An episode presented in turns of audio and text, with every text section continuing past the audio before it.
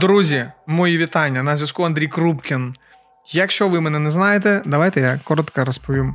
Я підприємець, людина, котра майже все життя працює в продажах, дуже сильно це люблю, обожнюю. Я засновник міжнародної консалтингової компанії Бюро продажів. Ми будуємо системні та прибуткові відділі продажів в Україні в Україні і по всьому світові. За останні 6 років ми зробили більше 130 проєктів і принесли нашим клієнтам більше 20 мільйонів доларів прибутку. Також я засновник проекту по навчанню та працевлаштуванню Академія з продажів. Ми займаємося працевлаштуванням людей, допомагаємо людям знаходити роботу, а підприємцям допомагаємо знаходити команду.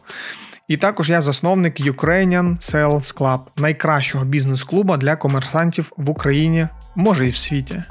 Це шоу подкасти. Е, Що таке подкаст? Це моя суб'єктивна думка на різні питання, котрі мені ставить команда або ви, мої любі підписники. Ну що, поїхали, радий вас вітати. Підписуйтесь на канал, ставте лайки, колокольчики і пишіть коментарі. Поїхали. Сьогодні питання таке: чому клієнти часто роблять повернення і як це можна покращити? Хто повинен працювати з поверненнями, менеджер з продажу чи інші відділи? Вау, цікаве питання. Давайте так, перший момент. Е, дуже погане, дуже погана ситуація, коли клієнти роблять повернення. Перше, що ми повинні розуміти про повернення. Е, перше, чому роблять повернення? Хріновий продукт, просто поганий продукт, і за людина отримує цей продукт і каже: Мені не подобається, поверніть мені гроші. Е, це юридично обґрунтовано в будь-якому будь-якій країні світу законодавством. У будь-якої людини є можливість зробити вам повернення. Є бізнеси, де повернення і відсоток повернень норм, і рахується дійсно нормою. І Ми, умовно кажучи, бізнес може просто працювати з цією нормою. Ну, наприклад, у нас є клієнти, компанія, котра займається продажем автозапчастин. І у них От вони точно знають, що у них там від 2 до 4% завжди просто так історично склалося, є повернення. Е, щось там просто людям не підходить, або людина просто на новій пошті навіть не забрала запчастину. Тому різні є різні є моменти, тому вони просто працюють з цим відсотком. Ну, звісно, вони повинні так працювати з цим відсотком, щоб він завжди мінімізувався. Другий момент це очікування клієнта. Тобто, продуктом у вас все норм, але очікування у клієнта були зовсім інші. І це теж проблема. Е, за очікування відповідає саме менеджер з продажу. По факту, до речі, це один із найважливіших показників роботи менеджера з продажів. Це не просто гроші в касі. Да? Гроші в касі це його цінний кінцевий продукт.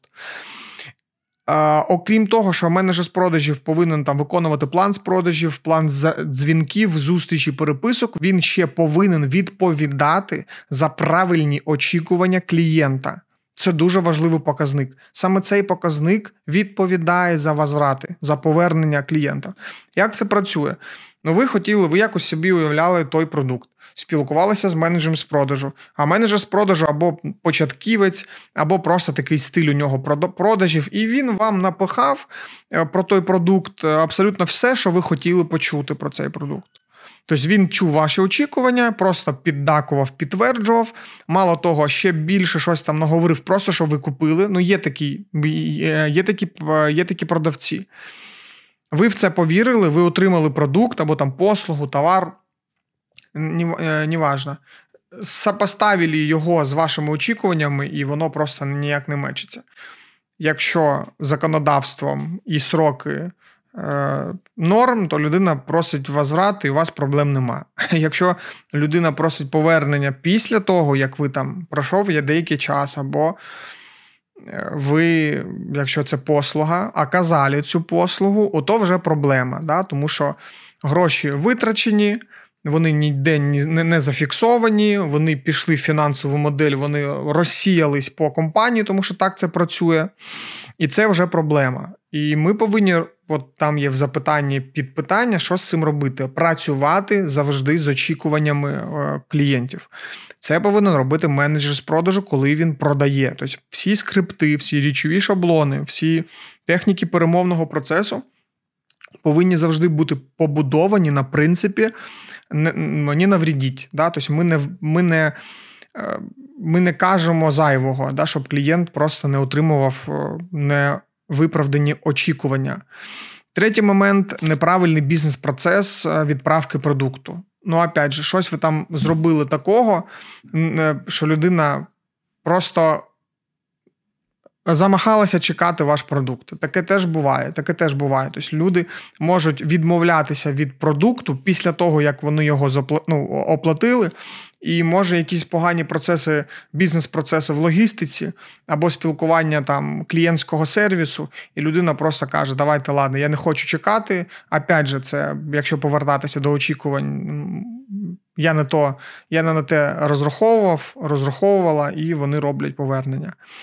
Що взагалі з цим робити? Що з цим робити? Ну я думаю, що ви і так здогадалися, що в залежності від ситуації ми обираємо різні шляхи вирішення цих ситуацій по поводу повернення. По-перше, це повинно бути зафіксовано е, там фінансово фінансовому відділі і в бухгалтерії. По-друге, це повинно зафіксовано бути юридично, щоб, наприклад, ви не зробили повернення, а потім ще якісь моменти від клієнта будуть ваш бік. Тобто, це ви, ви повинні зафіксувати. І третій момент це зворотній зв'язок. Ви повинні обов'язково поговорити з клієнтом. Подобається вам це, не подобається. Ви повинні зрозуміти корінь проблеми. І та я думаю, на цьому все.